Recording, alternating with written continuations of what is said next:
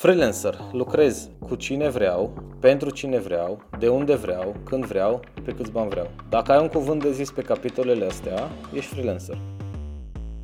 Hey, fellow devs! Am revenit cu o nouă experiență autentică de developer. Vorbim despre izvorul pasiunii, provocări, dureri, plăceri, drame și nu în ultimul rând despre latest shit in the software industry. Așadar, stai chill, relax și hai să stoarcem zeamă de developer din George Retegan, care este un developer reconvertit. Cu cât dispar din aceste atribute și tu nu poți să decizi, ți se impun, cu atât ești job rancer, individual contractor, remote worker și ne ducem până într-o zonă gri care nu e acceptată nici de uh, instituții. Pasiunea mognea încă de mic, însă a ales un alt drum inițial, dar a ajuns mai apoi să reaprindă acea flacără și să intre în lumea freelancing-ului. Nu a durat mult și a început să-și dorească să învețe și pe alții că se poate și cum anume pot ajunge acolo. Acum este IT freelancer și fondatorul bazei 7, fiind activ în comunitate și oferind mentorat pentru noi freelanceri interesați să își lanseze afaceri independente în IT. Haideți să-l cunoaștem! Hei, salut George, bine ai venit, cum ești tu astăzi? Bună ziua, Lucian și Andreea, mă bucur mult să fiu uh, în compania voastră. Sunt foarte bine, cu de toate, cu bune, cu rele și la foc continuu. Nice, o zi energică să înțeleg. Ca toate celelalte de altfel, da. Super. Măi, uite, ne-am întâlnit aici să vorbim uh, despre izvorul pasiunii tale pentru development.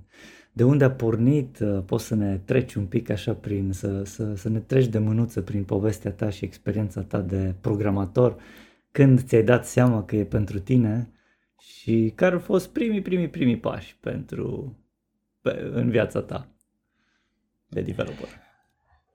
Sigur că da. Acum, dacă încerc să-mi amintesc chiar prime, primele linii de cod scrise, au fost undeva în liceu și bineînțeles că erau pentru a rezolva probleme oferite de culegere sau de profesori.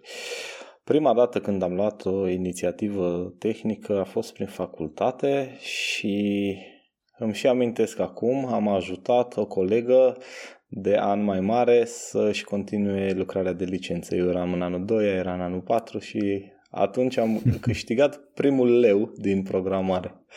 Uh, ai fost freelancer, consultant slash uh, bun coleg, astfel încât să, uh, să faci proiectul împreună cu sau l-ai făcut în mai mare totalitate? Peste 80% sau 50-50? Între 50 și 80. Aha, am înțeles. ok. Știu exact cum e sentimentul. Și eu pe vremuri mai și dădeam meditații, dar mai, mai și făceam proiecte pentru alții pe bani. Că așa se făcea pe vremuri. Era, erau unii care aveau bani și unii care care știau să facă chestii și le plăceau provocările. Deci să înțeleg că și erai unul dintre ăia. Da, eram uh, foarte pasionat de ce putere stă de fapt la vârful uh, degetelor noastre, după ce înțelegem uh, algoritmii de bază, după ce poți să sortezi, să aduni, să împarți, uh, poți să devii creativ. Și uh, n-a pornit, chiar acum mai amintesc mai multe detalii despre acel proiect, n-a pornit de la o nevoie explicită, hei, ajută-mă să fac acest proiect, cât a pornit de la o discuție foarte informală despre cum este să scriu un proiect de licență, care pentru mine în anul 2 era ceva important, Uh, și am descoperit ipoteza, era un soft de gestiune al unei flote logistice și m-a atras problema. M-am mhm. oferit, uite, pot să particip, că mă atrage uh, problema asta, să particip și eu la soluție. Uh, și de acolo încolo, partea tehnică livrată a fost la comun, după care ne-am împărțit și mhm. cineva a scris documentația, cineva a finalizat codul, nota a fost de 10 și atunci pot să dacă mi-aduc aminte cu acuratețe, chiar am primit primul buz de încredere că pot livra un proiect. Chiar dacă nu era un proiect. Foarte tare, mai felicitări. Dar spune-mi, te rog, la liceu, cum, uh, cum a fost? Ai fost de profil? Să ne întoarcem un pic și mai înainte, poate că sămânța, de fapt, a fost uh, un pic înainte. Um, Ce ți-aduce da, aminte de liceu? De profil. Ce, da, de profil? Matematică, nu informatică? fost un liceu da, a fost un liceu bun, unul din Târgu Mureș, de prestigiu, e vorba de Papiu Ilarian. Am avut colegi foarte faini și câțiva profesori sclipitori, printre care unul de matematică și unul de informatică. Acolo, undeva în clasa 11 ani s-a schimbat dirigintele, a venit un profesor de matematică foarte pasionat și a transmis pasiunea aia și către unul dintre noi, iar în clasa 12 a fost pregătire pentru BAC. Deci un an de zile, matematică, informatică și limba română, am uh, mers atât de avansat cu materiile astea încât în primul an de facultate știam ce se preda pentru că și la, uh, ar, ar, și la algebră și la analiză matematică făcusem probleme mai avansate decât BAC și la fel la informatică știam algoritmi mai avansați decât ce se cerea pentru bacalaureat. Și, și tu, ai, tu ai dat BAC-ul din info, nu? Și din info.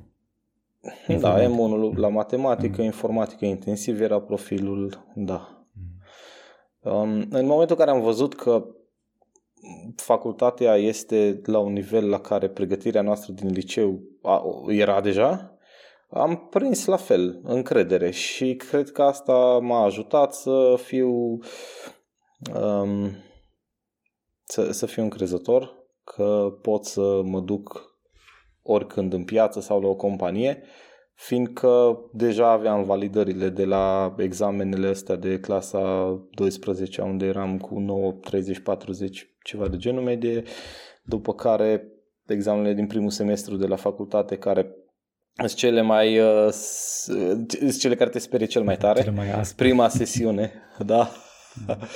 și uh, când prima sesiune am văzut că merge aproape din inerție la o parte din materii, fiindcă venea pregătirea de liceu, uh, atunci, da, challenge accepted. Hai să încercăm să, să programăm. Deci să înțeleg că tu ai fost uh, un uh, elev uh, bun la învățătură pe vremea când erai la liceu și după aia ai transformat asta într-un uh, student uh, cu inerție bună pe partea de, uh, de prima sesiune care a mers mai smooth. Majoritatea au un, fost... un breakdown acolo, un what the fuck's happening here. deci exact. pentru tine a exact. fost mai smooth. Păi dă-ne un pic din asta. De ce a fost mai smooth? Care, care a fost uh, diferențiatorul? Sincer, nu știu dacă pot să pun acum degetul și să spun că asta a făcut diferența, însă uh, am fost bun în unele direcții, am fost slab în alte direcții. Deci am devenit bun la materiile la care am avut un interes ridicat și slab la celelalte. Um, în principiu pe mine mă atrage performanța. Și atunci dacă am hotărât că vreau să știu informatică, vreau să știu la nivel foarte înalt informatică uh-huh. sau matematică și cu costul de a nu ști alte materii la un nivel la fel de bun. Deci poți să stai pe la 7, pe la 8 sau pe la 6 la materii la care uh, cel puțin asta a fost strategia mea, a materii la mm-hmm. care în momentul ăla nu fac parte din planul meu de viitor. Mm-hmm. Înțeleg. Deci ai prioritizat practic materiile Am care prioritizat. te pasionau și care te interesează. Dar aș vrea să mai sap aici puțin, George. Cum ți-ai dat seama că îți plac materiile astea, matematica și informatica? Cum ți-ai dat seama că vrei să ajungi la un liceu real? Cum mi-am dat seama că vreau să ajung la un liceu real? Întrebarea la care voi încerca să revin în întâlnirea noastră de astăzi da, asta nu, nu mai țin minte. nu, nu mai țin minte, dar încerc să mă duc în zona aia în timp și pregăteam capacitatea. Mm-hmm. Aveam o pasiune pentru istorie în momentul ăla. Știu că avusesem 10 la istorie, la examene. Câteva participări la Tocmai de asta mi se pare foarte interesant, uite, dintr-o pasiune spre istorie ai ajuns să faci info și mate, mai departe să fii developer. Aș vrea să sap un pic acolo. Păi, hai să luăm târnă cu apele, da, și să mergem ca arheologii. Ce e uh, relevant aici? Um, performanța a fost prezentă tot timpul, este prezentă și acum. Um, mi-am dorit să particip și la concursuri, mi-am dorit să particip și la olimpiade. Rezultate remarcabile, nu știu dacă sunt neapărat, însă pregătirea e mai importantă decât diploma din punctul meu de vedere și tot timpul am fost în cercurile de pregătire pentru Uh, matematică, pentru istorie am fost la un moment dat și pentru informatică în cadrul liceului. Ne întâlneam după ore și făceam probleme cu unul dintre profesorii liceului, doar pentru că voiam să rezolvăm probleme mai complicate decât ce aveam în curicula obligatorie. Ești pasionat de asta, um, de, de complexitate, să rezolvi probleme complexe? Da, Înțeleg? asta da, asta e că cu mine și acum. Performanță, când zici performanță, având în vedere că te gândeai că, da, de acolo și ideea asta de, bă, îmi doresc să rezolv probleme complexe și mă, uh, mă pasionează ideea asta de puzzle, nu? Cumva puzzle, puzzle, puzzle, algoritm, chestii. Uh, dar mai mult dacă e să săpăm, că acum ne-am luat toate uneltele la noi, de ce crezi? De ce crezi că ai ajuns să ai pasiunea asta? Sau de ce anume crezi că te-a, te-a motivat sau te-a stimulat sau te-a împins? Că poate te-a împins cineva, zici, bă, ia mă, du-te tu încolo și vezi, ia de acolo și după aceea tu zici, ah, nice, e de gustat, fain aici, îmi place. Na. Dacă îți mai aduce aminte, oare ce te-a stimulat sau influențat pozitiv sau uh, te-a împins, cum ziceam, astfel încât să ajungi să afli că ești pasionat de a rezolva probleme complexe? Dacă vreau să caut momente în care am fost împins, încerc să-mi dau seama dacă au fost decizii luate la comun. Uh, decizia de a urma facultatea pe care am urmat a fost luată la comun, da, într-adevăr. Um, aveam uh, diploma, uh, dosarul care includea copia diplomei de bacalaureat depusă la patru facultăți.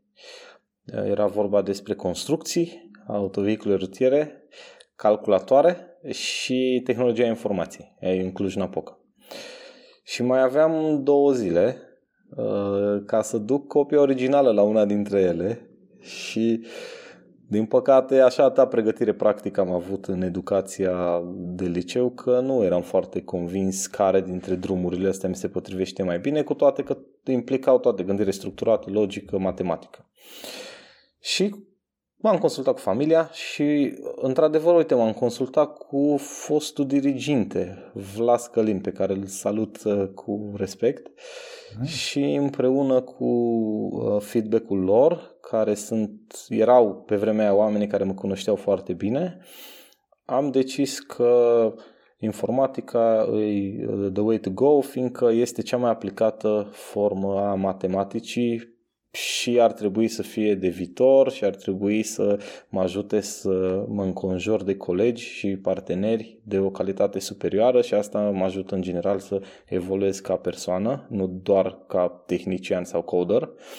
Și atunci, cu consultanța lor, cu sfaturile lor, am decis că o să merg să studiez tehnologia informației. Am ales până la urmă la Universitatea Boiei și da, sunt foarte uh, bucuros că am făcut alegerea asta, aș face-o din nou, oricând.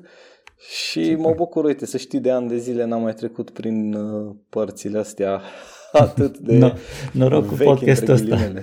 Să săpăm da, da. și să aflăm. Dar spune-mi, te rog, uh, familia te-a susținut în demersurile astea? A observat. Tot timpul și 100%. Uh-huh. Mhm. Aici pot să zic că am fost binecuvântat, fiindcă dacă am avut nevoie de ceva, uh, s-au găsit resursele ca să fiu susținut. Dacă a trebuit să fiu ferit de ceva, s-a găsit diplomația cu care să fiu uh, ghidat în direcția uh-huh. corectă uh-huh. și tot timpul am avut libertate de a alege într-un cadru safe. Deci, nice. uh, nu cred că puteam să am un context mai bun. Ce tare. Super. Mai, Andreea, te rog, uh, mergi tu pe firul poveștii înainte cu următoarea întrebare. Da.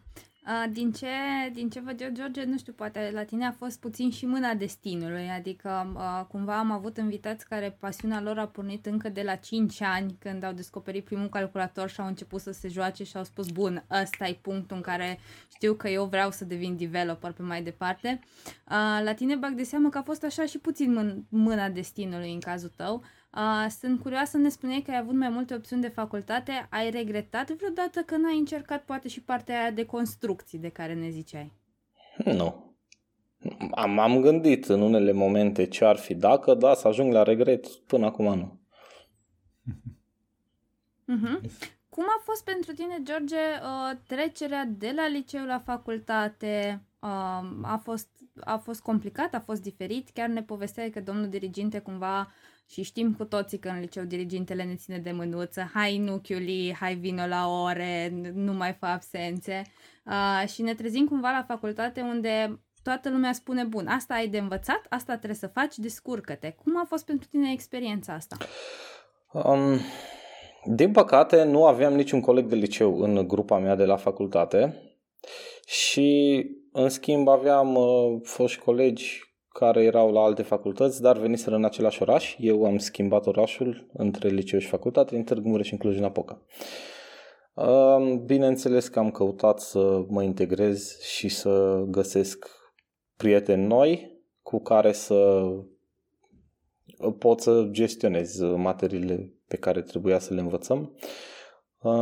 A fost într-adevăr o trecere mai bruscă, deci știți vorba aia veche de la noi din popor, cu prea multă libertate, prea multă democrație, domnule. Da, un, un volum mai mare de informații, o materie de facultate unde am fost eu, aveam impresia că era cât, cât tot bacalaureatul, deci cât trei materii pe care, din care am dat examen. Um, dar ne-am grupat rapid, adică și unii profesori ne rugau să ne grupăm, adică uite, luați pe acest mic proiect și faceți-l câte 3, câte 4, câte 5 sau câte 2 uh-huh. Mhm. și lucrurile destul de repede, într-o lună, două luni, au fost ok. Deci change management a fost făcut smooth de către profesori. Ai reușit să te acomodezi într-un timp scurt. Uh, spune-ne, George, dacă au existat uh, un moment sau poate chiar o persoană, un profesor, uh, care uh, să te facă la un moment dat să spui gata, nu mai vreau, nu ăsta e drumul meu, m-am înșelat, uh, să-ți dea cu ceva în cap încât să renunți și cum ai reușit să treci peste impasul ăla, dacă a existat un astfel de moment? Da, au fost mai multe. Unul dintre ele a fost chiar remarcabil. Uh, un profesor cu care uh, nici nu știu dacă avea titlu de profesor, era un cadru didactic cu care făcusem un proiect și la final mi-a zis că am copiat. și îl făcusem împreună cu el. Dar era cu supărat. El? Da, deci eu, el era mentorul și eu întrebam cum să fac, ce să fac. El știa tot progresul. Și la final, nu, ăsta e copiat, l-a mai făcut cineva și nu e ok. Copiat de la, de la el? Ha. Ciudat, ok. Da, exact. Și te-a, te-a Am făcut atunci. Ma, bă, eram mai tânăr, mai impulsiv și nu știam că deciziile nu se iau uh, la cald, ci se iau la rece. Și atunci eram, uh, da, într-o perioadă în care m-am supărat pur și simplu pe nedreptate. Um, și el a fost un moment în care am vrut, știi, să... La revedere să plec și să nu mai împese de, uh, de partea asta academică. Ei, cum am gestionat situația atunci? Bineînțeles, cu ajutorul familiei și cu ajutorul oamenilor apropiați în care aveam încredere. Deci mai multe beneficii în a fi absolvent uh, decât în a fi, uh, nu știu cum s-ar numi cineva care abandonează. Cel care nu are facultate și s-a supărat rău pe un profesor. Așa se numește. Da, decât a fi uh, revoltatul, uh, avea mai multe avantaje uh, dacă sunt absolvent. Și unul la mână, ai acces la educație mai de calitate ulterioară, deci dacă vreau să fac un MBA sau un master oriunde în lume, îmi cere acea diplomă. Îți condiționat să o am. După care, mai târziu, cu vârsta, am învățat că nu funcționează universul pe legile justiției și a dreptății și pe alte legi.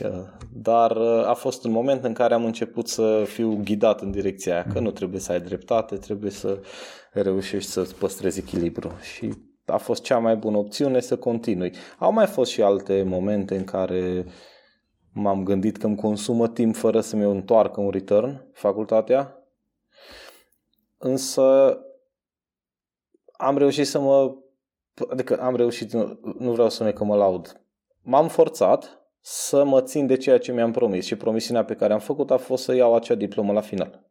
Ok? Și nu vreau să-mi încalc cuvântul, nu vreau să mă răzgândesc. Sunt chestii pe care și astăzi le am cu mine. Ei, după care mi-am dat seama în timp, după niște ani, că facultatea nu e despre cât de utilă e materia și informația, e despre o perioadă în viață în care poți să înveți să gestionezi relații cu alți oameni, să faci network, să îți descoperi pasiuni, să faci multe alte lucruri pe care nu le faci când ai un job. Jobul, pe lângă faptul că ți ia timpul, îți ia energia. În primul rând aia creativă și pe urmă pe toate, mai ales dacă ești o persoană dedicată. Iar facultatea te lasă să te joci, să-ți consumi energia cum vrei tu și poate ai noroc să legi prietenii de calitate cu care pe urmă să dezvolți și alte relații, dar poate ai noroc chiar să-ți găsești o pasiune puternică. Uh, uite, de exemplu, pe mine facultatea m-a ajutat la nivel macro să-mi dau seama că nu vreau să scriu jocuri eu intrasem cu gândul că voi face jocuri pe calculator, că sunt faine și e multă creativitate, da, artistică. Și am ajuns la materia jocuri pe calculator, sau cum se numea, grafică pe calculator și am văzut că sunt matrici și vectori și uh, multă geometrie și e altcineva care face povestea și desenul și care gândește nivelurile. Și atunci am zis, wow, deci matrici, de la 1 până la 9 în cutiuțe, așa se fac jocurile. nu vreau să fac jocuri. Deloc. Am început să-mi placă aplicațiile pe telefonul mobil în momentul ăla, era 2012-2013, că erau un, um, erau la modă, era, era cool să știi să scrii aplicații de iPhone sau de Android. Uh, și mm. da, erau drăguțe, adică partea asta de mobile development uh, era, are avantajele front-end-ului, că vezi cu ochii tăi care e rezultatul codului, mm. dar pe lângă asta îți dădea mai multe jucării, pentru că aveai giroscop, accelerometru, cameră, de toate. Și în direcția am dus. Mai, mult mai interactiv așa decât să... Bine, și game development doar că e foarte complex. Acum sunt tool-uri, na, cum e Unreal Engine și altele care îți, îți abstractizează toate durerile alea pe care, pe care le ai low level. În schimb, da, um, și tu când ai început ai lucrat în native cu Objective-C sau uh, Java pentru Android sau cum, uh, sau a fost ceva chiar uh, cross-platform? Cu, cu ce ai început să te gândi să te joci cu mobile?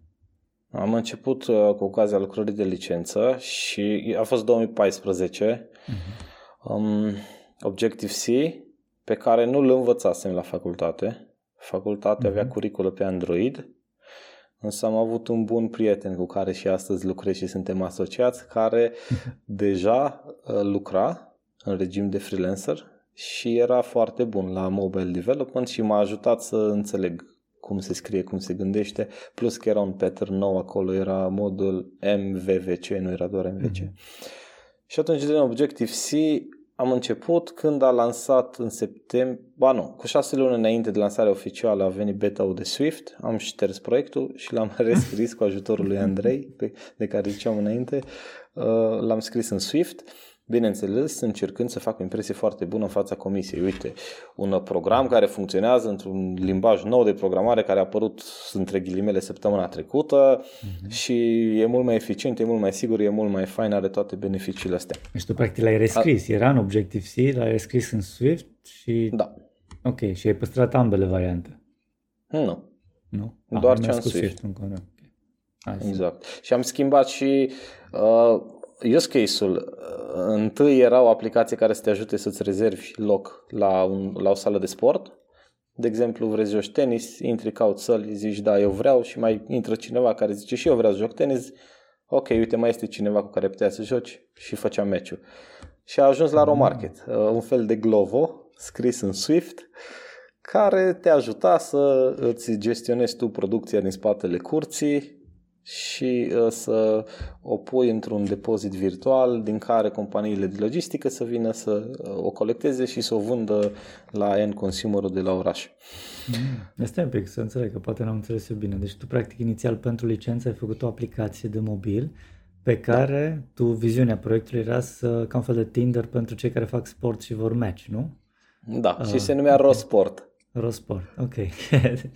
deci uh, if you wanna find a match, să te joci tenis sau whatever, um, intri acolo și îți găsești partener slash parteneră de sport. Da. Și sala. Super. Și sala. Sala trebuia să plătească. Da. Să apară și pe aplicație. după ce ai terminat cu licența, um, hai să dă un pic din casă. Cum a fost la licență? Ce părere a avut comisia? Cum ai trecut?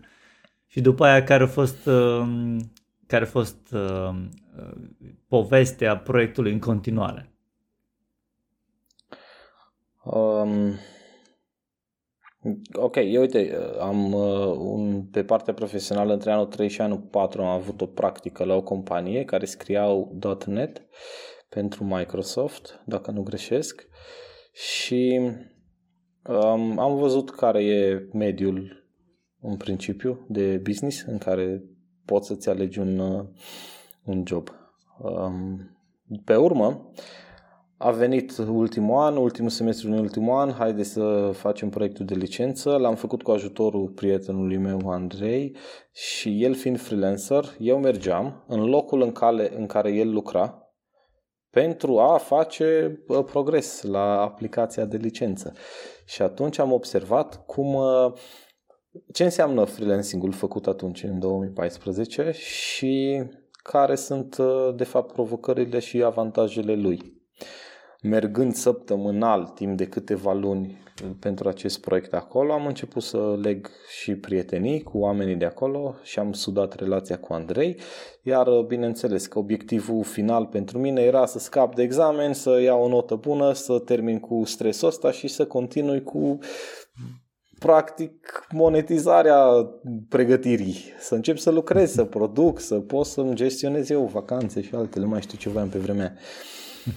Ei, având experiența de 3 săptămâni și având pe urmă experiența asta de a lucra într-un, într-o bază de freelancer, să zic așa, am putut să compar ofertele care erau la târgu de cariere, care erau undeva la, nu știu dacă vreți, putem tăia numerele că poate nu sunt relevante, dar între 2500 și 3000 de lei puteam să primesc eu ca proaspăt absolvent de facultate mm-hmm. pe vremea da, aia. relevante, le ținem, sigur că da. și băieții facturau vreo 1000 de dolari. Mm-hmm. și era mult prea mare diferența. Deci, uh, prima decizie a fost, ok, terminăm cu uh, diploma asta și cu examenul, super, dar pe urmă vreau să vin să învăț în continuare ce am de făcut ca să ajung cât mai repede la nivelul ăsta, pentru că mi se pare altfel o oportunitate pierdută. E foarte ok să mă duc să aleg confortul și să pornesc la 3000 de lei să ajung poate la 30.000 de lei în 240 de ani, dar în rest dacă pot să-mi gestionez singur clienții și să uh, pot să decid uh, care e următorul pas din cariera mea, uh, mi se părea mult mai aplicat. Plus că gândeam deja antreprenorial, adică eu aveam planuri cât de realiste se puteau la vremea aia să monetizez chiar și lucrarea de licență și poate chiar să fac alte produse, MVP-uri, să leg legături cu uh, investitori care să mă susțină să generez mai multă valoare adăugată din codul pe care le scriu decât generez într-un confort maxim oferit de o companie super faină, super tare, românească sau străină. Are sens. Are sens. Dar spune-mi, te rog, aici e important, hai să mai săpăm un pic, cu zeama asta de antreprenor, de unde, de unde, de unde ți-a ieșit? Când a fost momentul ăla de click, băi, stai așa puțin, că atunci când, când ai văzut diferența între salarii sau posibile salarii? Și atunci a fost un moment important și în timpul facultății am uh, avut inițiative care, la fel cu sprijinul familiei și mai ales al unui unghi de-a meu care este antreprenor în construcții consacrat și de succes, am mm. hotărât că trebuie prioritizată uh, mm, deci cultura și, și facultatea. Înțeleg că ai trăit am, într-o am cultură. un exemplu în familie. Mm-hmm. Am o familie exemple bune Um, într-adevăr, au contat mult, însă am avut tot timpul inițiative, am, am, am avut inspirația antreprenorială. Uite, ar trebui să se poată așa, ar trebui să se poată așa. Hai să deschidem un restaurant, hai să facem aia, să facem aia. Uh, ei au avut dreptate, bineînțeles, în anii de facultate, spunându-mi că dacă te apuci de chestia aia, nu o să mai termini facultatea, ai de ales, uh, nu le fă pe jumătate. Split focus se numește acum în termen de da. business, corect, da. fără split focus. Uh, dar uh, tot timpul mi-am dorit să văd dacă ideile mele într-adevăr se pot concretiza în piață și dacă piața le acceptă și se bucură de ele. Pentru mine asta e împlinire faină de tot. Da, încă, încă se mai spune acum, mai dacă dai de gustul banilor, garantat nu o să mai ai chef să înveți absolut nimic, așa că fac facultatea la timpul ei și după aia ocupă-te de bani. A, apropo de ce ziceai, George, a, Da, sunt uh, foarte, foarte interesant parcursul tău. Uh, cumva încă din facultate ai ajuns la partea de antreprenoriat, la proiecte. Uh, sunt foarte curioasă dacă ai gustat din experiența asta de uh, a-ți găsi un job, primul interviu, dacă au fost momente în care uh, efectiv aplicai CV-ul tău și nimeni nu te suna înapoi, toată lumea îți spunea te sunăm noi în două săptămâni. Cum ai gestionat sentimentele pe care le aveai atunci? Um, da, bineînțeles că a fost o grămadă de momente în care nu reușeam să concretizez uh, negocieri sau nici măcar nu reușeam să le pornesc. Um, aș face o mențiune, am aplicat la oportunități de freelancing la end customer mai mereu și câteodată prin parteneri. Um, n-am avut o perioadă mai lungă de cele trei săptămâni de practică în care să am un contract de muncă individual și să primesc salarii. Um, însă înțeleg foarte bine rolul lui și îl, îl respect și îl apreciez. Am avut foarte mulți uh, clienți care nu erau de calitate sau nu știau exact ce voiau. Eu, fiind la început de drum ca freelancer, nu reușeam să ajung la clienți de calitate și atunci trebuia să găsesc soluții pentru cei pe care îi găseam. Și poate nu-i uh, cea mai bună veste, dar un interviu, un trag de interviu mi se pare 5% din uh, emoția pe care o trăiești când nu-ți mai răspunde la telefon un client care are să-ți plătească facturi. Ceea ce s-a întâmplat. S-a întâmplat și nu odată. Senzație, da. E diferită, da, pentru că niște planuri poate chiar depind de acea facturică. Da. Um, și ai avut uh, în experiența ta clienți care nu mai plătit niciodată factura? Da, bineînțeles și uh, colegi, între ghilimele, freelancer profesioniști care nu mai răspundeau la telefon pentru că nu erau în stare să livreze ce au promis. Am, uh, am trecut prin câteva situații care pot să le văd astăzi ca fiind situații de business, adică asta voi fiind la fel oameni de business, probabil înțelegeți foarte bine ce înseamnă să planifici ceva și peste două luni se schimbe dar te și forțează să înveți cum să te adaptezi la schimbare și asta mi se pare foarte valoros. Și astăzi, dacă ar fi să fac o analiză, eu am plătit câteva mii de euro pentru a învăța cum să mă adaptez la schimbări și cum să fac o planificare care să reziste mai mult de 3 luni. Uh, e mult mai ieftin ca un MBA. deci, din, uh, din experiența cu datul cu capul singur. De grinzi. Da, da. Mi-am și pus grinzi în bază, știi? Adică dacă ești începător, dai cu capul de ele să le ai. Um, am, am gestionat în mai multe moduri emoțiile, Andreea, de la caz la caz, în funcție de context și în funcție și de oameni pe care aveam alături în uh, momentele alea uh, în care emoția era negativă sau erau tensiuni sau pur și simplu ție paharul care umple, ă, sau picătura care umple paharul. Mm-hmm. Și... și ai, ai bubuit, ai făcut explozie sau implozie când, când a umplut paharul? M-am dus tot timpul către activitate fizică și timp în natură. Că știam eu, nu știu de unde, de mult, că acolo trebuie să stai când uh, trebuie să te regrupezi. Deci alergat, mers cu bicicleta, mers plimbări oriunde, în pădure. Repede am învățat că deciziile nu se iau uh, impulsiv la cald, indiferent cum e situația, trebuie să fii de acord și în condițiile în care nu mai porți acea emoție, să fii de acord cu ce ai fi vrut să decizi. Că altfel pierzi și în freelancing chiar pierzi, că pierzi business și business-ul se face pe reputație. Dacă pierzi reputație, ți-ai o pre-business continuity și atunci ai o problemă reală de tot. Um, da, te formează, te călește. A fost un roller...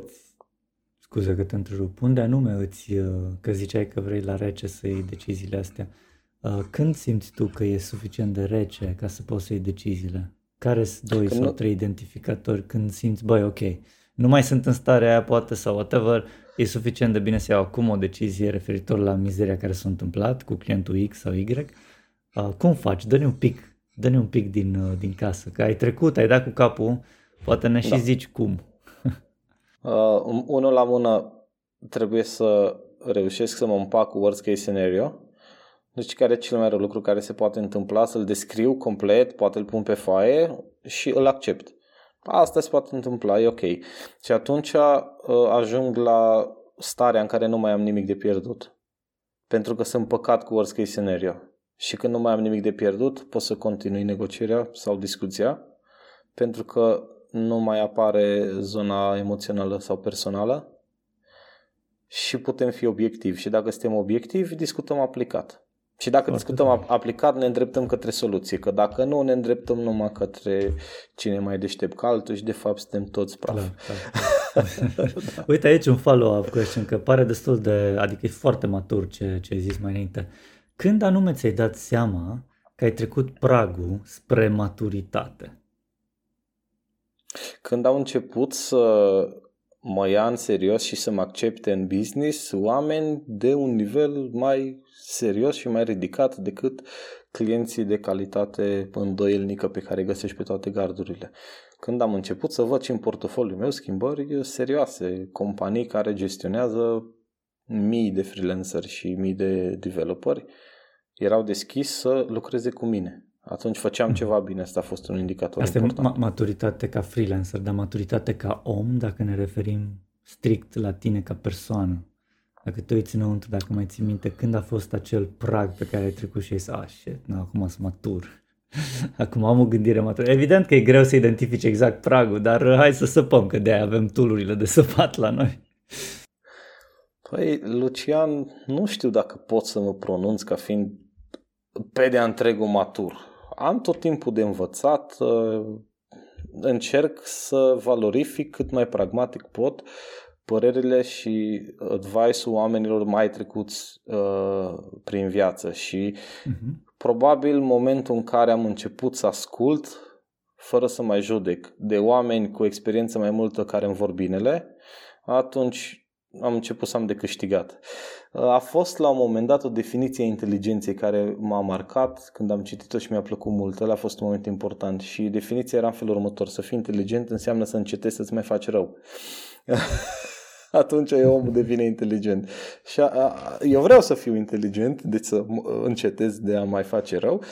Și există, din fericire, în viața mea oameni mai experimentați, mult mai experimentați, și în familie și în mediul profesional, care îmi vor binele. Și atunci am început să valorific mult mai mult um, consultanța lor uh, decât o făceam înainte. Și cred că asta a avut cel mai bun impact de până acum. Uh, asta a fost schimbarea cea mai mare. Nu știu când a apărut să zic exact, dar de 4-5 ani e prezentă, poate chiar și 6. Nice. Și acum când zici că inteligența e atunci când te oprești să-ți faci ție rău sau să faci rău?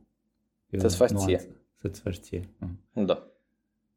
Maybe the next step would be să faci rău în general. Doamne ferește. Vreau să cred că se întoarce.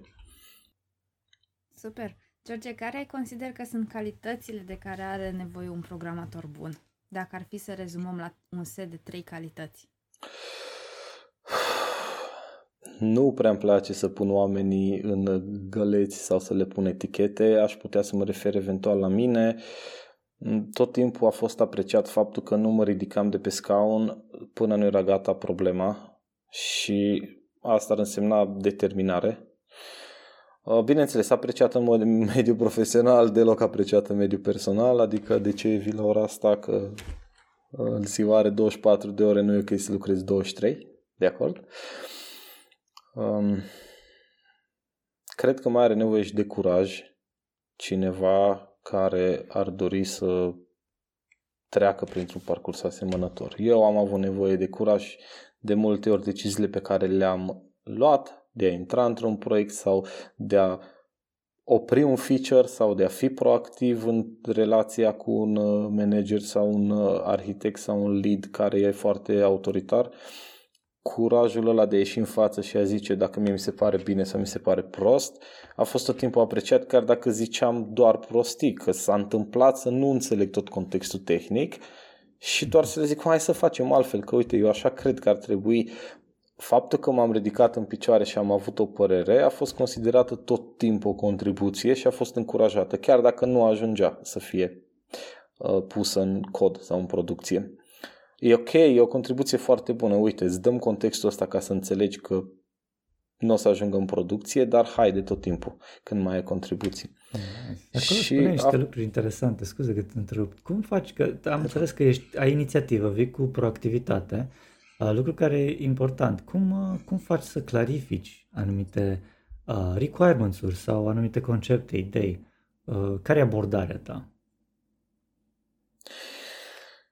Depinde foarte mult de contextul pe care l-am în proiect. Dacă am și uh, context de business și înțeleg la ce servește acel produs software, îmi este mai simplu să am orice fel de contribuție și contribuția o generez ori din experiență, ori într-o sursă de inovație, care poate să fie o comunitate de profesioniști care au rezolvat probleme asemănătoare la care să am acces sau poate să fie orice fel de activitate pe care o fac eu în timpul liber. Că e trend hunting sau că mă documentez pe exact ceea ce fac sau particip la evenimente care să mă educe constant pe uh, partea tehnică sau partea de business pe care o rezolv eu prin munca mea.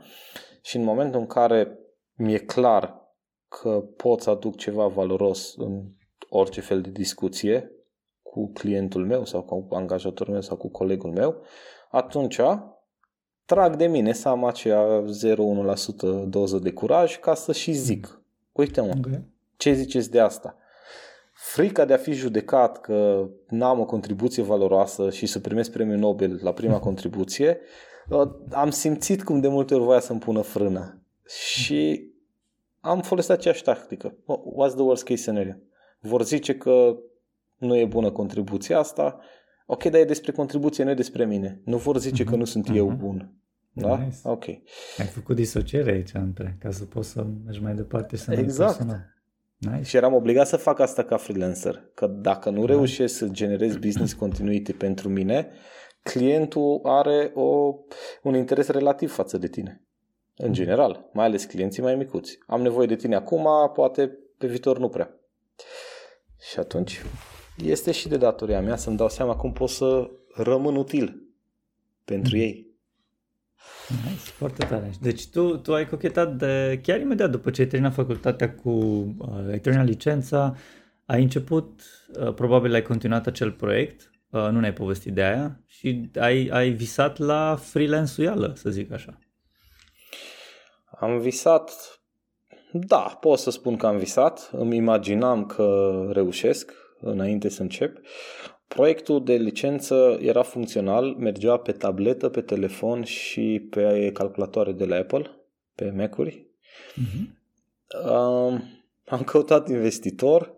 Again, eu nu am educație formală de business. Eu am făcut inginerie, am scris un cod care mergea cum mergea pentru o licență excelent și m-am dus să caut investitor ca să-mi iau feedback, să iau palmele realității peste cap la timp ca să învăț pe urmă ce am de făcut. Prima estimare de implementare a fost, așa cum l-am prezentat eu, a fost de 50 de milioane de dolari la un investitor privat care a zis, uite, cam ăștia ar fi banii de care ar fi nevoie chiar să pui în realitate ce ai scos tu pe gură.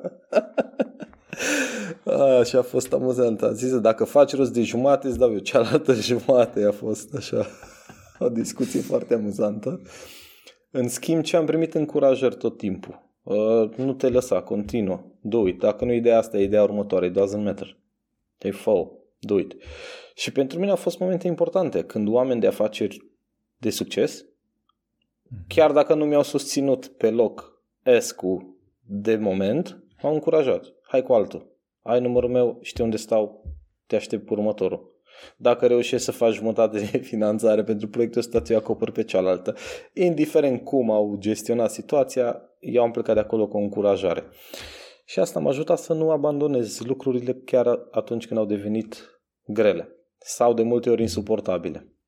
Suntem, hai să ne poziționăm un pic în timp, deci suntem uh, imediat după ce ai terminat facultatea, ai, uh, ai gustat din, uh, din freelancing, te-ai lovit, ai, ai dat cu cu, cu fruntea și cu coatele de, de a, investitori care te-au susținut pe de o parte, dar pe de altă parte au, au, ți-au dat uh, uh, eject, cum se zice, sau te-au, uh, te-au rejectat într-un fel sau altul.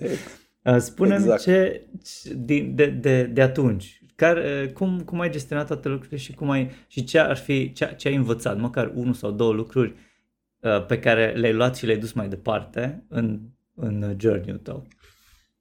Chiar de atunci. Am de observat, am, am observat că am foarte multe de învățat. Pe lângă asta am observat și am învățat că produsul sau codul uh, este nimic fără un uh, business knowledge serios uh-huh. și fără toate celelalte componente din jurul produsului care să dea sens economic produsului. Uh-huh. Deci dacă am plecat la drum cu ideea că știu eu să scriu cod, fac trei inputuri și am făcut noul Google Form și devin unicorn și miliardar după primele capace de pragmatism date de oameni care chiar au gestionat sume mari de bani, am învățat unde mi-e locul, în primul rând. Și a fost foarte valoros că de acolo am știut că pot să cresc. Ei, am început să fiu mai selectiv cu clienții. La un moment dat veneau oportunități de proiecte IT către mine și eu le țineam lor interviu. Bine, într-un mod diplomat. Uh-huh. Dacă vedeam că nu există un knowledge real și echipa aia la prima încercare se bazează pe nu știu ce grant și nu știu ce finanțare și if după if, după if, după if, am învățat să spun nu. Am început să accesez proiecte care erau gestionate de echipe care erau formate din oameni care aveau experiență mai mare, de la care aveam ce să învăț. Mm-hmm. Știau okay. să gestioneze de la financiar, la vânzări, la marketing, la operațional, la tot ce nu era cod și dacă vedeam că este performanță în echipa aia și startup-ul lor sau compania lor sau feature-ul pe care vor să-l facă pentru multinațională e gestionat de oameni cu capacitate și șanse reale și capacitate mare, atunci mă alăturam și eu, luam parte de digital în gestiune și ziceam, ok, guys, uite, codul scriu eu, îl facem la timp, on time, no hustle, etc. Dar în rest, voi vă ocupați de tot ca să ajungem la performanță. Hmm. Și Interesant. toate astea, da, toate astea ca să mă asigur că mă înconjur de oameni mai valoroși ca mine pe subiectele în care eram eu praf. Și erau mhm. multe. Și după ce am început să aflu despre ele, mi-am dat seama că sunt mult mai multe. Și cum, Ei. Uh, uite, asta e interesant, cum i-ai mirosit pe ăștia? Că până la urmă tu ziceai că într-un fel sau altul mai uh, ascuns așa le țineai tu interviul lor. Cum îi da. miroseai? Da. Care erau măcar două sau trei lucruri pe care, la care te uitai sau care erau red flags-urile? erau green flags mai degrabă, erau clari, aveau un istoric antreprenorial cât de cât de succes, aveau parteneri de încredere dacă îi aveau un VC sau nu știu, vreun stat care îi alimentează. Mă uitam, mă uitam cu niște ochelari cu lentile de business, nu doar lentilele de tech. Ce mhm. cod avem de scris, în cât timp și pe ce buget. Nu doar asta. Da. Uh, George, știm că în momentul de față ești fondatorul uh, Bazei 7. Spune-ne puțin cum a luat naștere Baza 7, de la a fi freelancer și cum s-a născut Baza 7 și proiectul. Sunt cofondator al proiectului. În momentul acesta suntem trei asociați și um, proiectul la naștere în 2020. Este al doilea proiect antreprenorial în care am intrat trup și suflet. Primul este unul în e-commerce pe care l-am pornit împreună cu un bun prieten de al meu care încă funcționează și crește și e vorba de fashion. Ei, în momentul în care Andrei, cofondatorul uh, Baza 7, a venit de la Google din Elveția, am început să ne reluăm relația, să ne întâlnim, să discutăm despre planuri de viitor, despre experiența lui de acolo și experiența mea de aici. În acel moment eu făceam parte dintr-un dream team de freelanceri pe care îl coordonam împreună cu colegii de mei de acolo. Eram nouă freelanceri specializați fiecare pe partea lui. Era și front-end și back-end și API, management, design foarte bun. Um, în fine, mai era și partea de marketing auxiliară. Împreună cu, în formula asta de studio de freelancing, livram proiecte foarte faine și calitative pentru, și pentru mediul corporate și pentru clienți mari și pentru startup-uri de succes. Deci ne mergea bine și era în creștere. Reușisem după șapte ani să ajungem în formula asta. Andrei venise din Elveția și avea în plan să pornească orice antreprenorial, fiindcă voia să schimbe cu totul mediul de acolo. Unul dintre motivatorii lui principal erau că agenda era deja făcută pe 5 ani de zile la compania aia mare mm-hmm. și simțea că nu poate să aibă impact. Adică degeaba propun și mă gândesc și uh, îmi, îmi stor creierii ca să folosesc resursele astea nelimitate într-un mod în care eu cred că am impact pozitiv, că la un moment dat poate să vină cineva care să spună pe păi știi, astea s-a alocate altfel, la cu 2 ani am decis și I'm sorry, dar într-un mod mai diplomat. Și atunci, bineînțeles, l-am invitat cu inima deschisă să vină la noi. Avem un birou închiriat foarte fain uh, într-o zonă mai retrasă a orașului, unde aveam și curte, am mai făcut ieșiri și informale, până mm-hmm. când uh, am început să discutăm despre business, despre opțiunile pe care le are acum care a venit în România, despre viziunea pe care începea să o concretizeze cu alți prieteni. Am început să contribui la acea viziune și am hotărât că merită să punem toată experiența noastră într-un model de business și într-o curiculă pe care să o dăm mai departe altor specialiști din România și să vedem ce rezultate se vor alege, cu ce rezultate se vor, se vor alege ei dacă vor face ce noi am făcut în ultimii ani. Eu în ultimii șapte, Andrei în ultimii nouă sau zece. Mm-hmm. Ei, atunci am gândit această comunitate ca fiind uh, un loc, de acolo și numele de bază. Să nu fim percepuți ca un serviciu. Vii, ai cumpărat și ai plecat. Sau deci nu sunteți o agenție, sunteți o comunitate, o bază. Suntem o comunitate și este o companie, community-driven company. Um, imaginează-ți o margaretă. În mijloc ai comunitatea și fiecare petală este un alt model de business pe care comunitatea poate să-l gestioneze sau oamenii din comunitate poate să-l gestioneze și să-l facă. Acum, 2020 a fost despre uh, despre prima vânzare. Undeva prin septembrie am reușit să găsim primii programatori din România care vor să plătească pentru a avea acces la tot knowledge nostru într-un mod standardizat și formalizat. După care, următorul ca obiectiv... De, ca un fel de membership um, fee, să înțeleg. Da, uh-huh. exact. În schimb, ce membership fee actual este unul recurent și cel mai accesibil membership din țară. În momentul lansării era un membership fee lifetime, dar tranzacțional. Trebuia să plătești o taxă de intrare. Era aceeași taxă pentru toată lumea și în momentul în care aveam suficiente persoane care să pornească o cohortă, știam că putem să ne rupem timpul și să alocăm 3-4 luni pentru acele persoane ca să ne asigurăm că transferăm tot knowledge-ul către ele și pe urmă ele pot să se ducă în piață să genereze, să genereze rezultate și pe urmă să se întoarcă prin selecție naturală cei care vor să contribuie mai departe la dezvoltarea comunității. Interesant. Primul obiectiv a fost 50 de freelanceri. Uh-huh. Deci noi ne-am strâns mâna și am hotărât că vrem să formăm 50 de freelanceri folosind modelul nostru de business. I-am format în primul an, 2021 despre asta a fost. Practic prima garnitură a comunității. Da, aici nu, Au... nu, nu, nu, nu vorbim despre formare educațională pe partea de programator, vorbim pe partea de freelancer, ca mindset, business mai mult oriented, nu? Sau? Mă Bineînțeles. Da, una dintre condițiile de a intra în comunitate alături de noi și de a lucra împreună cu noi era să ai un produs de vânzare și ca să ai un produs trebuie să știi să scrii cod. Deci fiecare freelancer a, avea câte un produs de vânzare? Da, deci linia lui de cod.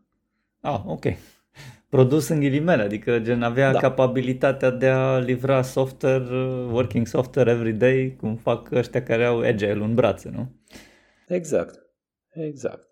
Și pe lângă asta, noi facem o evaluare. În 2021, 58% din aplicanți au fost respinși, fiindcă, pe de o parte, avem resursele limitate, pe de altă parte, E nevoie de mai mult decât să știi să scrii o linie de cod pentru a deveni performer în lumea asta a mm. freelancing-ului.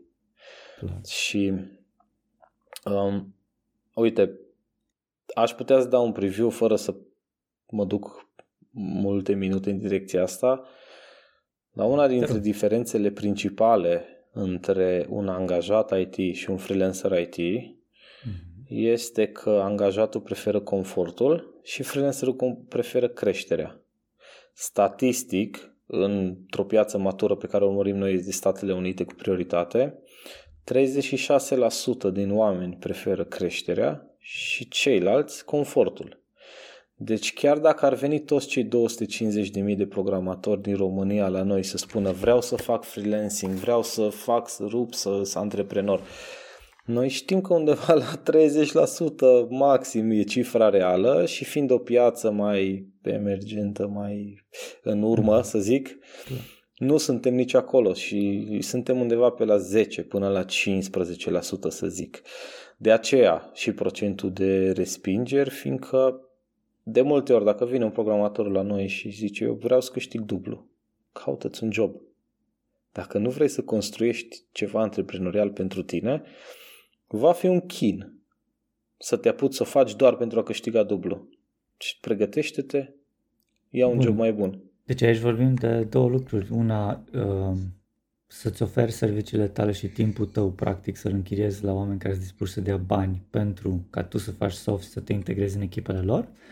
Da. Și altă variantă ar fi să identifici o problemă și să te apuci să o rezolvi acea problemă cu software.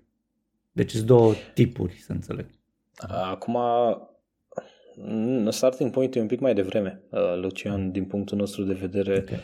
Pentru a deveni freelancer, cea mai accesibilă formă de serviciu este Times and Material, să-ți vinzi ora. Uh-huh. Am înțeles, Dar deci prima variantă. Este prima, bineînțeles, însă tu îți gestionezi toată activitatea și îți asumi și responsabilitatea uh, succesului și a eșecului dar îți asumi și strategia de dezvoltare. Mm-hmm. Altfel, bineînțeles că poți să intri în piață și să fii job lancer sau să fii individual contractor sau să fii remote worker. Descrie un pic ce job lancer. Este un programator, adică nu neapărat programator, însă pe specificul IT, un programator care uh, schimbă joburile uh-huh. și uh, dă cât mai multă din, res- din responsabilitate către client. Deci dacă clientul ăla poate să hotărască totul, uh-huh. Deci uh, executor, este, practic el ar fi este, doar să da, executor. Exact. Ok. Da, hai să luăm invers. Ce înseamnă freelancer? Așa. Că până la urmă e multă păi zonă gri și totodată dă-ne un pic de gustat din ce beneficii ar avea un membru cu acte în regulă la voi și care e senzația? Și Asta e foarte, amuzantă cu acte regulă, e, e, e inspirație să facem legitimații de membru. Uite, oficial ești. Da, misiunea noastră este să setăm standardul de referință în freelancing. Deci o legitimație n-ar fi o idee rea. Freelancer, lucrez cu cine vreau, pentru cine vreau, de unde vreau, când vreau, pe câți bani vreau.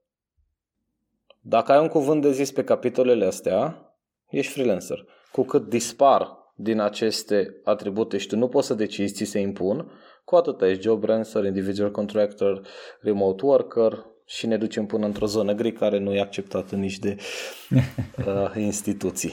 Și diferența da, între vorba... job, job lancer și individual contractor care ar fi?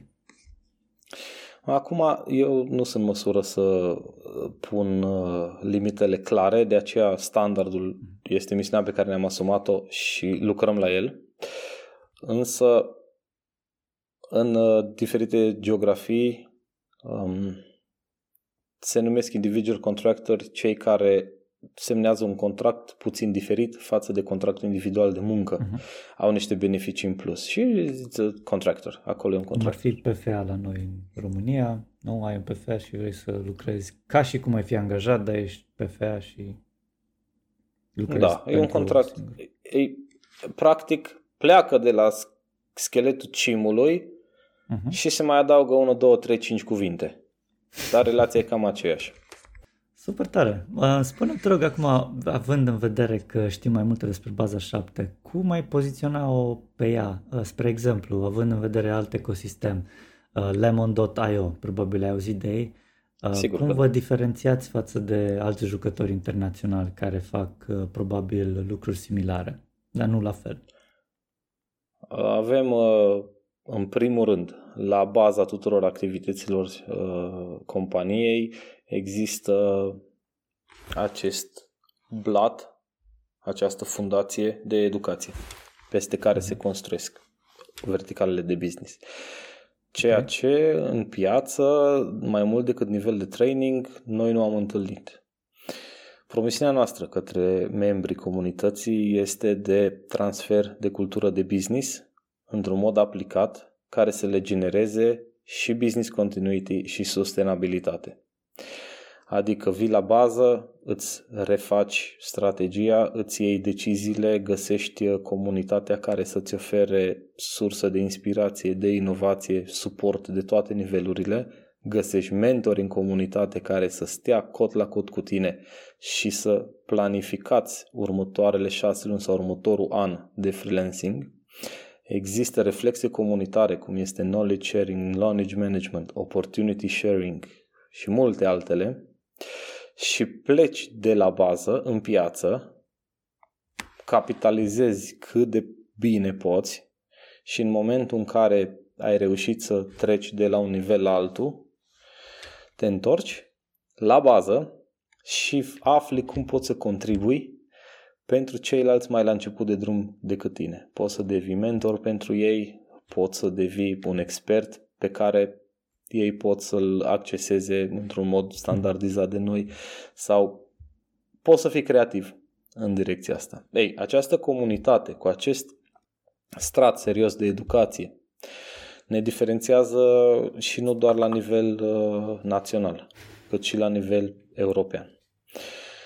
În uh, Noua Zeelandă și în state există o platformă foarte faină care um, este susținută de Stanford și sunt foarte, foarte prezenți în piețele de acolo și ajută mm-hmm. la fel oamenii tehnici să devină fondatori de succes. Deci acolo se duce în zona de antreprenoriat 100%, mm-hmm. pornind tot de la oameni tehnici. Ei, și la noi în comunitate există mai multe verticale de business în care freelancerii sunt invitați în funcție de nivelul lor de pregătire și de preferințele lor. Iar una dintre ele este in development right now, not advertised, însă e vorba de un launchpad în care ei sunt expuși la diferite startup-uri care vin prin partenerii noștri și acolo sunt invitați dacă doresc să devină cofondator tehnic sau dacă doresc să contribuie la un produs al unui startup care e foarte fain pentru ei sau simt că vor să se implice, au loc să contribuie și, bineînțeles, să întâlnească antreprenori cu care să lege legături și poate chiar proiecte. Asta, la fel, este o latură care ne diferențiază și la fel de bine suntem diferențiați și, pe, și în mediul de business, fiindcă la noi comunitatea fiind uh, formată din freelanceri tehnici acești oameni au niște proprietăți foarte interesante. Unul la mână sunt gospodari și trebuie să țină cuvântul și să livreze ce promit, fiindcă altfel nu mai sunt relevanți pe piață. Exact. Da, da, da. Da, altfel în freelancing la revedere, știi? Da. Du-te, plimbă ursul dacă nu ești în stare să livrezi peste ce ai promis. Ei, Clar. pe lângă asta sunt niște oameni care după ce au avut primul contact cu noi sau poate chiar înainte, au niște îmbunătățiri de mindset din punct de vedere antreprenorial rapide și mari. Astea fac parte din transformarea culturală pe care o oferim. Și atunci, la capătul journey-ului, în momentul în care un antreprenor prezintă o oportunitate de business, o va prezenta ca o oportunitate exotică. Și asta înseamnă că vorbim despre profit share sau despre equity sau despre orice fel de colaborare care nu e deloc asemănătoare cu un contract de genul vreau atâta bani pe oră și pot să-ți da, dau atâtea da. ore puncte. Da, te Pentru bucur de experiența asta ca membru a unui startup la început de drum. Există options pool. Probabil în România nu e reglementat da. bine, nu? Dar uh, dar vrei, vrei nu doar pentru bani să lucrezi într-o, într-un startup, ci și pentru viziune, idee, oameni, cultură. uh, sunt mai multe motive pentru care cineva ar vrea să uh, lucreze într-o astfel de echipă, nu?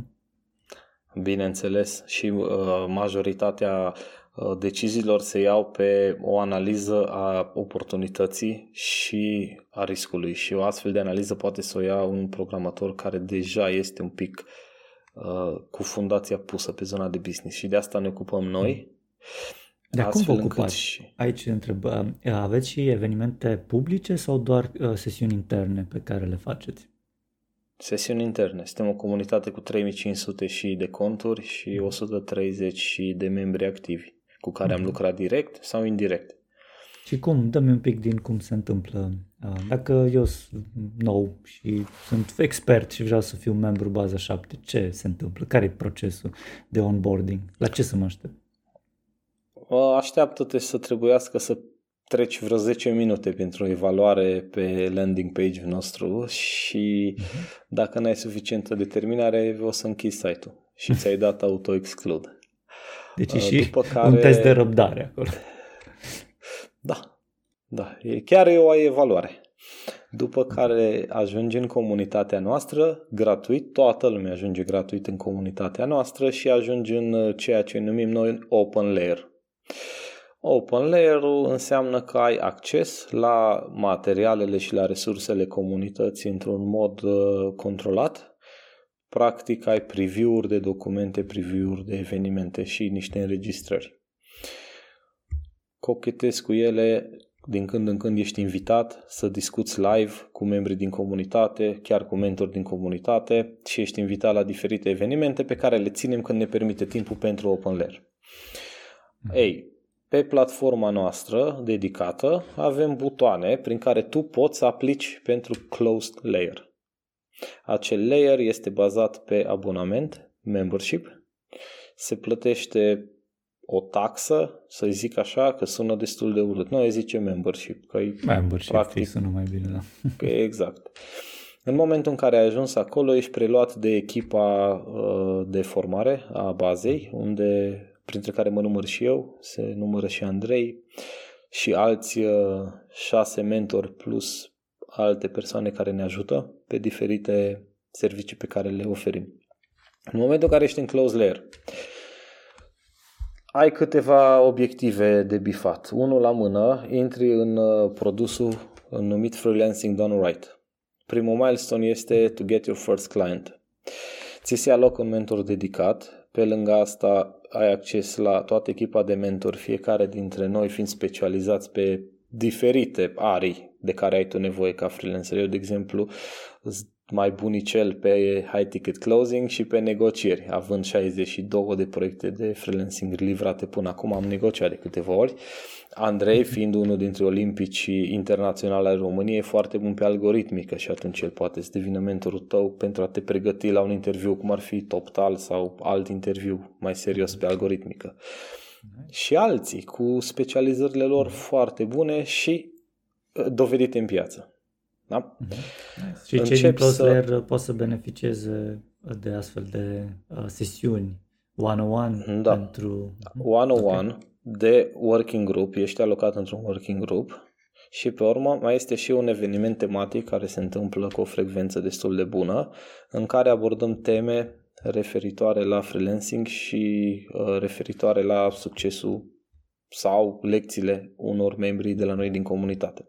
Și atunci facem knowledge management-ul ăsta. Ești conectat la tot ce înseamnă knowledge management. Începi să cunoști oamenii din comunitate prin evenimente care se întâmplă și virtual și fizic. Virtual uh, sunt de toate tipurile, că e vorba de un tech talk în care vine cineva și îți prezintă cum poți să folosești o tehnologie într-un mod super smart ca să uh, profiți ca freelancer de o nișă de proiecte nouă. Sau la fel de bine poți să participi la expert talk în care vin oameni experți pe niște fielduri de care tu ca freelancer ai nevoie, cum ar fi SEO, branding, vânzări, management, etc. La toate astea ai acces și live și, bineînțeles, la sesiunile de Q&A și după care parte din oamenii care ne susțin prin evenimente devin resurse disponibile pentru comunitate, adică ai mail-ul lor, numărul de telefon și poți oricând să apelezi la serviciile lor într-un mod preferențial și majoritatea partenerilor pe care avem ne oferă un maxim de beneficii din start. Așa. Super. Ce se mai întâmplă important în close layer este că oamenii grupați în grupuri de lucru și, um, și da, working groups și puși uh, în acest program numit Freelancing Done Right se cunosc mult mai bine și reușesc să își ofere suportul moral pe care nu ți le poate oferi decât cineva de la nivelul tău. Mm.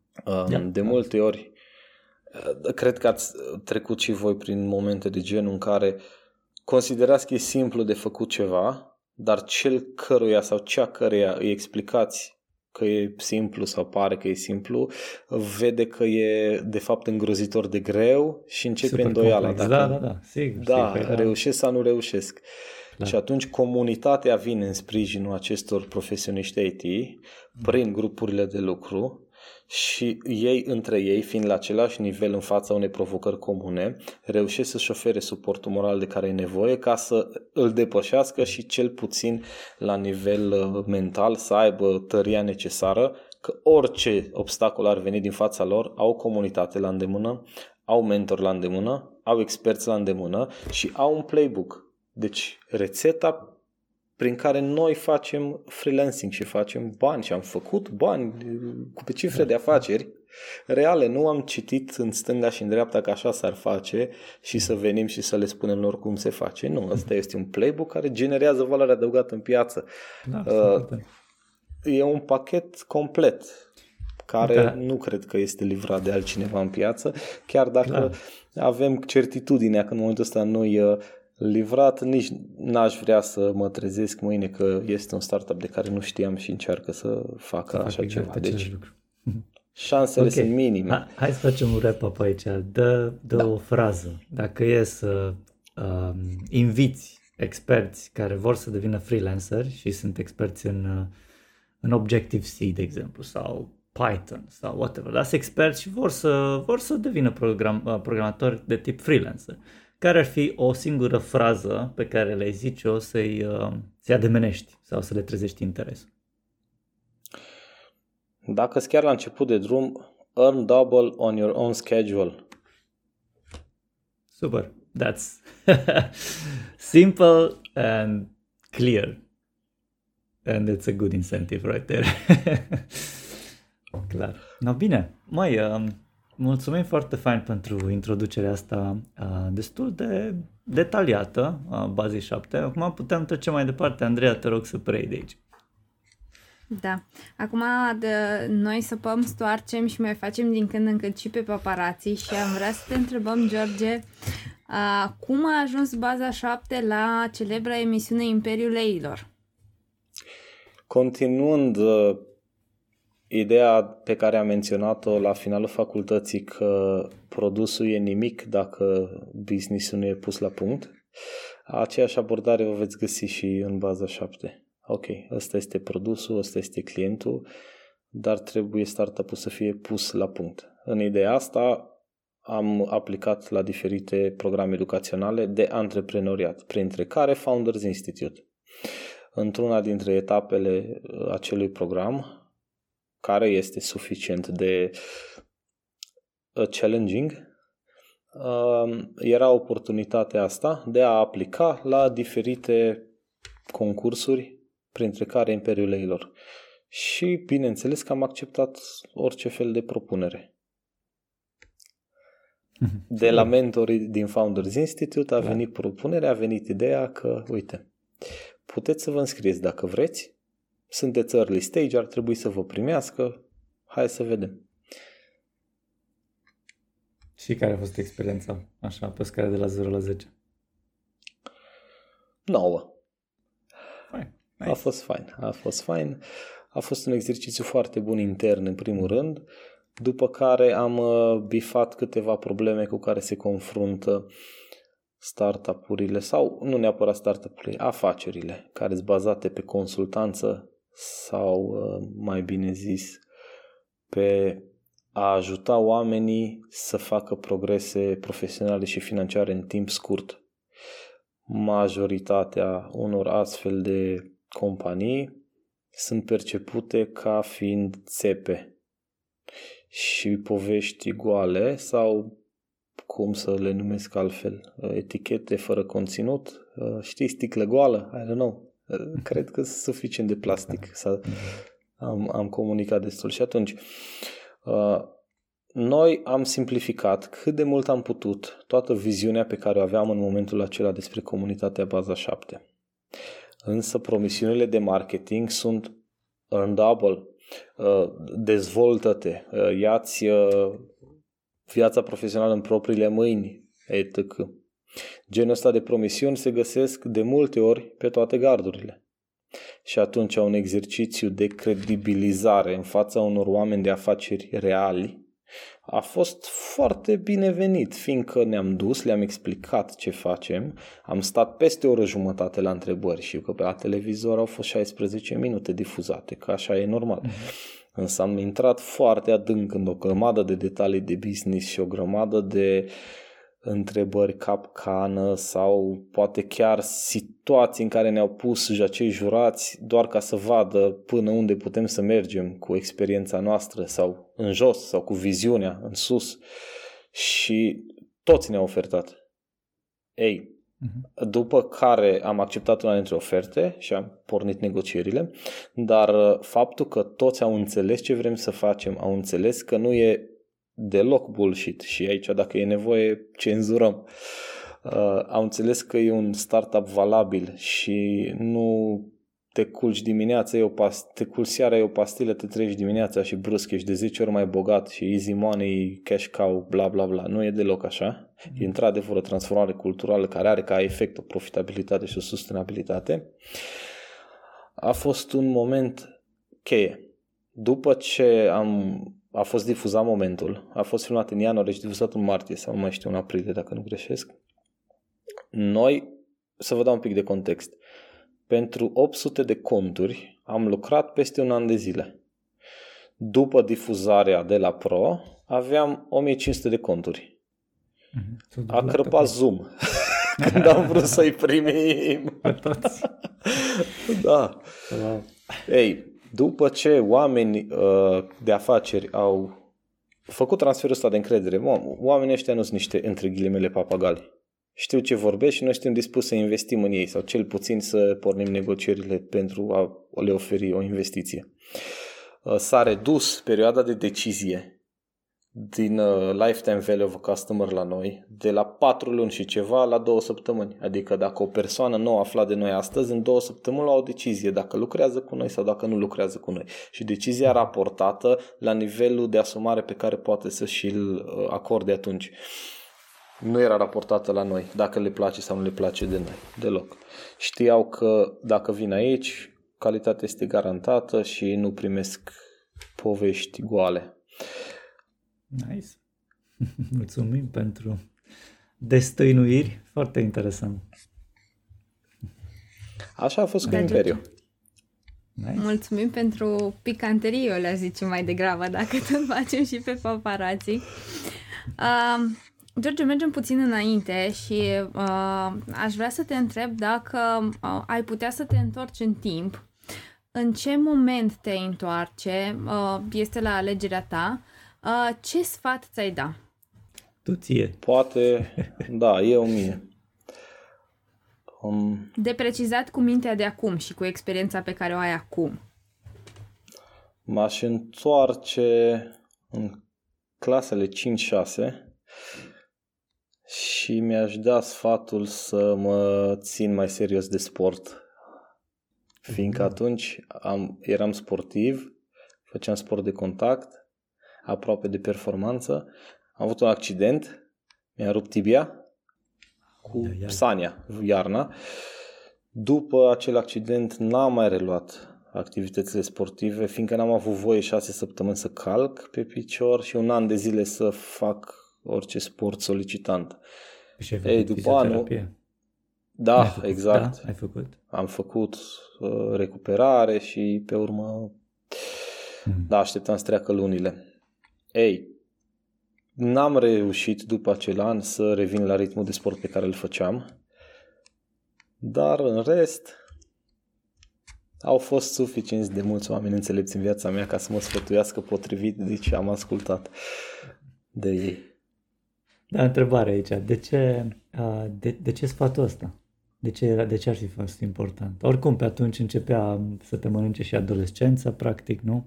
Prin clasele 5-6.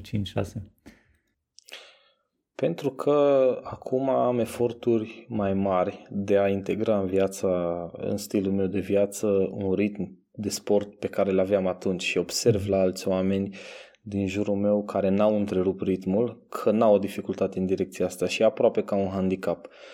Pentru mine să fac câteva antrenamente de sport pe săptămână la intensitatea la care le făceam atunci e un obiectiv pe care ar trebui să lucrez un an sau un an jumate să-l ating, doar pentru că l-am întrerupt. Mm-hmm. Da, evident. Consistența aici e, e foarte importantă dacă vrei să...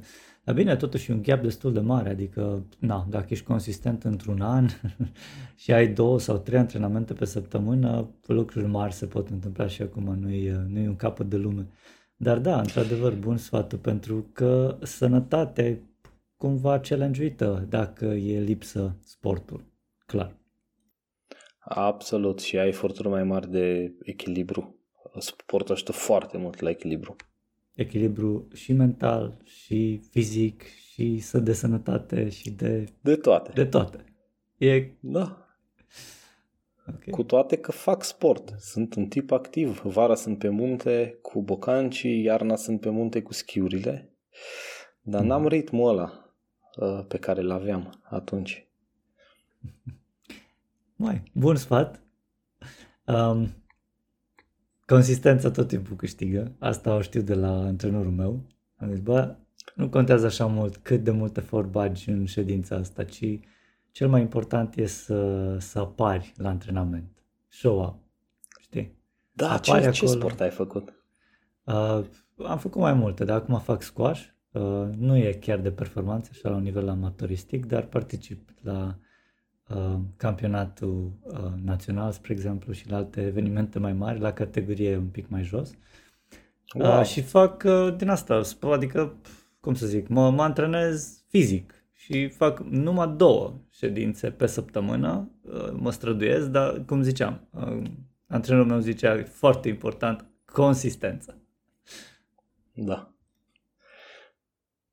Absolut de acord. E foarte fain sportul, l-am încercat uh, de câteva ori. După 15 minute eu eram leoarcă, nu știu de tine. da. Păi asta e bine, cardio. Cardio ajută să scoată da. untul din tine. Aici scoatem zeamă de developer, la antrenament scoți uh, transpirație. Absolut. George, dacă ar fi să rezumi așa ca, ca într-un rețetar, uh, care consider că a fost rețeta succesului pentru tine? Am pornit de la presupunerea că sunt o persoană de succes. Să știi că după filtrele mele mai am mult de lucru.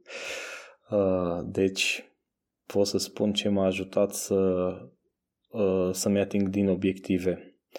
Consistența, de fiecare dată când am uh, intervenit în ritm, am pierdut. Și am pierdut timp foarte important. Dacă eram obișnuit să livrez în șase luni un număr de proiecte și pe urmă următoarele șase luni mă relaxam, îmi lua mai mult de șase luni să revin la ritmul de la care am plecat. Nu se revine într-o săptămână sau într-o lună. Deci, când ești pe val, rămâi pe val. și dacă ești la vârsta potrivită în care nu simți un efort, fă lucrurile doar pentru că poți. Cu siguranță vine vremea în care nu mai poți să le faci. Ori intervin alte priorități, ori pur și simplu biologic obosești mai repede. Um, oamenii au fost cel mai important factor din toate punctele de vedere. Că erau clienți, că erau colegi, că erau um, advisori mai nou um, sau mentori calitatea oamenilor din jurul meu cred eu că dictează și predictibilitatea calității la care pot eu să ajung. Și din păcate aici trebuie luate decizii, nu dezbateri. Dacă te găsești, sau eu cel puțin dacă mă găsesc în cercuri de oameni care îmi scad nivelul de calitate, ori mă împac cu asta, ori schimb cercul de oameni. Super tare. Și nu într-un mod radical. Deci eu consider da. că de la oricine am ceva de învățat, însă dacă, dacă doresc să fac afaceri, am ambiții antreprenoriale, din punctul meu de vedere, simplu, dacă vrei să faci mulți bani, ar trebui să poți convingi oameni cu foarte mulți bani să lucreze cu tine. Dacă vrei să faci foarte mulți bani, convingi oameni cu foarte, foarte mulți bani să lucreze cu tine. Um, cu cât mai pui cât un foarte, cu atât nivelul crește atât de mult încât, din păcate, dacă nu ai o pregătire susținută, te descalifici în primele 30 de secunde și nu vor face Uh, nu vor lucra cu tine oamenii cu foarte, foarte, foarte, foarte, foarte mulți bani, pentru că nu ești la nivelul lor. Ei, un pic da. de pragmatism în uh, zona asta pe mine m-a ajutat destul de mult, dar nu într-un mod radical. Nu, de mâine nu mai vorbesc cu tine și vorbesc numai cu celălalt. Nu, deloc. Deci balansăm lucrurile. Da, se și zice, uite aici un follow-up, se și zice, ca să poți să să poți să ai succes în afacere, angajează oameni mai buni ca tine, pe nivele de da. expertiză. Da.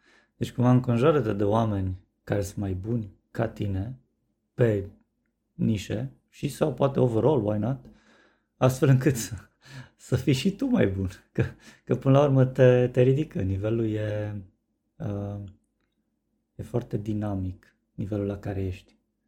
Foarte bun. Absolut. Super, super interesant sumarul pot, pot să completez puțin uh, da. înconjoară de oameni mai valoroși ca tine și lasă-i să conducă. Uh-huh. Uh-huh. Că da. altfel, uh, da, altfel ne întâlnim să... Da, bea un eu de șeful, viață. eu zic ce să faci. Tu ești mega mai bun ca mine, dar tu faci ce zic eu. Dude, da. Fuck up. da, exact. That's not how it works. Mm-hmm. Și marmota, da, exact, ăsta e răspunsul. Uite, mi s-a părut o chestie interesantă ce ai zis la un moment dat și uh, vreau să, să zic că am văzut, uh, cred că recent, un, un filmuleț de la Cărcăzat și zicea că în fiecare lună există câte ceva care facem pentru ultima oară în viața noastră, deși nu ne dăm seama. Pentru ultima oară în viața ta te-ai întâlnit cu persoana X, pentru ultima oară în viața ta te-ai dat pe bicicletă, pentru ultima oară în viața ta ai notat, pentru ultima oară în viața ta te-ai jucat StarCraft 2. Știi cum zic? Ai, cândva, da. la un moment dat, în mhm. fiecare lună, dacă stai un pic să analizezi, se vor întâmpla lucrurile astea și vei face pentru ultima oară în viața ta ceva. So, yeah, uh, just food for thought. Foarte faină perspectiva.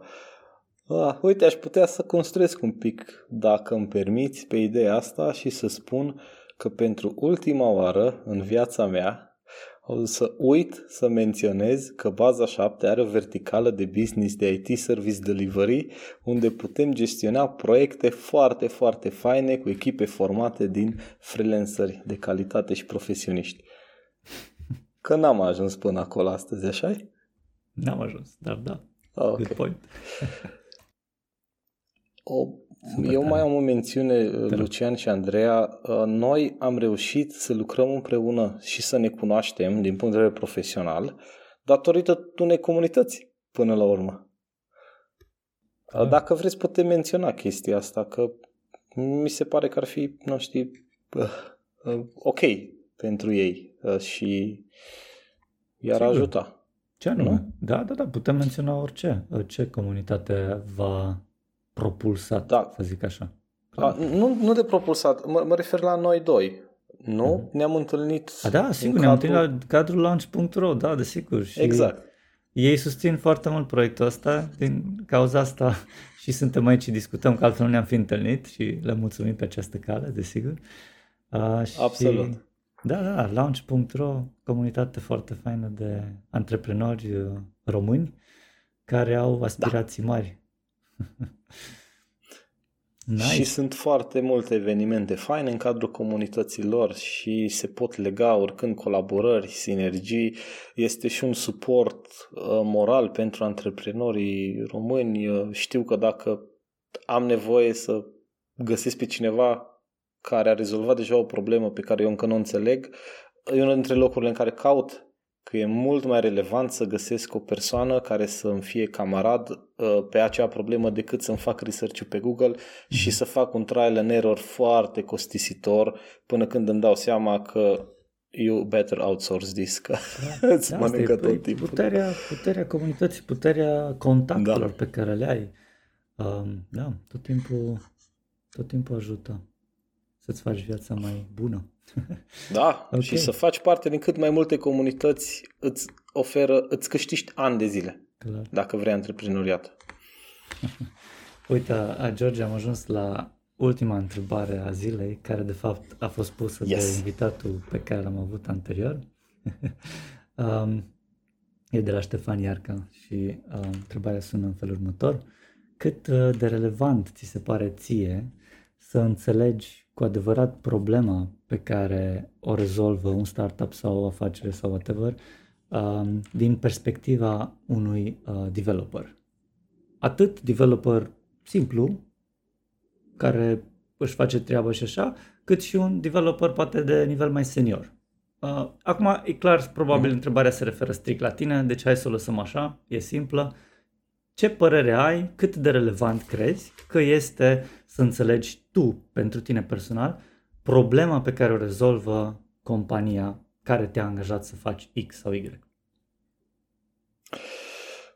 Discutând cu uh, lentilele pe care le port astăzi, aș spune că este esențial și din punct de vedere al unui lead uh, developer, la fel. Uh, cred că o înțelegere superficială a problemei poate să ducă la unul dintre riscurile cele mai des întâlnite în proiectele IT, care este de ignorare a complexității reale.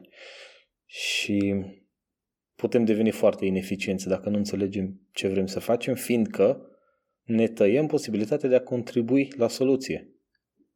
Dacă doar cei ce înțeleg foarte bine problema poate să contribuie pe bune la soluție. Cei care o înțeleg parțial sau deloc, la ce să contribuie? Că eu trebuie să fac un buton roșu pe ecran. Uh, dacă să-l pun mai la stânga sau mai la dreapta, n-am cum să contribui fiindcă nu înțeleg ce scop are și pentru cine ai făcut și care legătură între butonul ăla și alte butoane. Ok. Right? Acum, din nou, back to the idea, cum ziceam, uh, sunt oameni care execută și care așteaptă să li se dea să lucreze și sunt oameni care se implică și în au proactivitatea la îndemână ca să, să vină cu propuneri și sau um, sugestii într-un fel sau altul. Intrăm în zona diferite. de consultanță. Uite, aici uh, asta înseamnă că tu ai o vulnerabilitate foarte mare când vine vorba de inovație, că îți bazezi inovația doar pe starea de spirit și aluatul din care ai făcut unii din echipele care lucrează pe proiect. Inovația poate fi tratată la modul pragmatic, poate fi construit un proces de inovație în care toată lumea poate contribui. Ceea ce noi facem pe proiectele pe care le vrem. Și atunci, dacă tu vrei, de exemplu, Elon Musk e foarte public în direcția asta. La mine ori inovezi, ori pleci. Ok. Dar dacă te duci într-adevăr la o companie de-a lui, vei vedea că ai cadru construit pentru inovație deci trebuie să înțelegi extrem de bine ce faci și pe urmă poți să fii introdus într-un proces de inovație. Da, da good point. Și mulțumesc pentru mențiune. Acum te rog, la rândul tău, să, să pui tu o întrebare pentru următorul invitat, fără să știi cine este. Um, doar știi că este un programator cu experiență cu care urmează să discutăm care e întrebarea ta pentru el sau ea?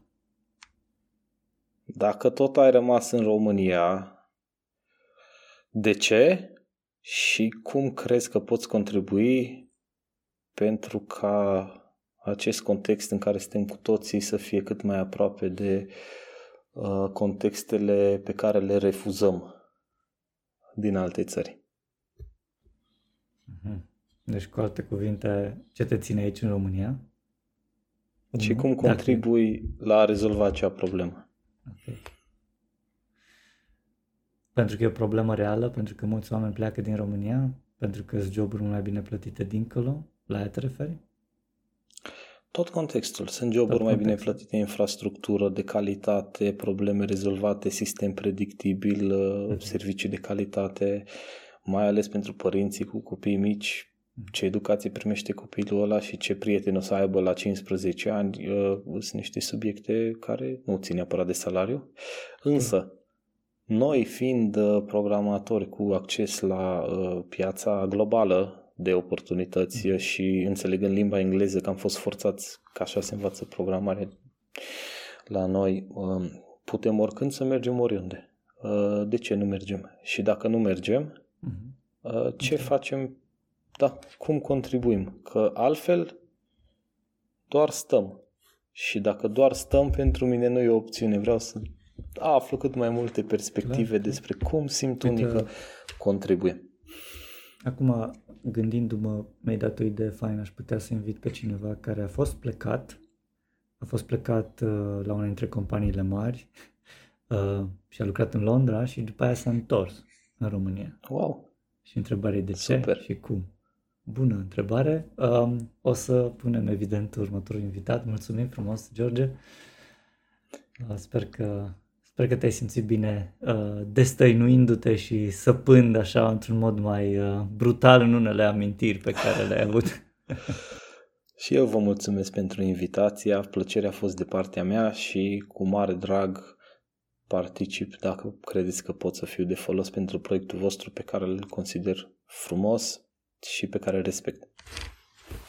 Super, George. Mulțumim tare mult, George, și acum pe final aș vrea să, să te mai rog dacă ne poți spune unde te pot găsi ascultătorii noștri.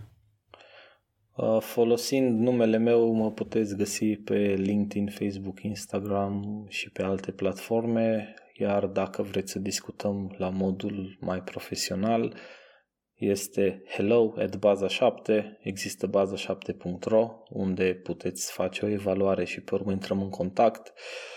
Um, cred că suficiente canale.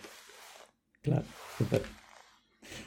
Excelent, George, mersi, fain. Și îți doresc uh, multă baftă în continuare cu proiectul, foarte tare um, proiectul și te felicit pentru inițiativă. Mulțumim că ne-ați ascultat, mulțumim invitaților și nu în ultimul rând mulțumim echipei care a făcut acest podcast posibil. În urechile voastre s-a auzit zeamă de developer și au avut plăcerea de a vă fi host Lucian Corduneanu și Andreea Rugescu. Vă așteptăm cu o nouă experiență săptămâna viitoare. Dacă v-a plăcut, vă invităm să dați un share și un subscribe paginii noastre. Power by Sensidev, Love by Lunch.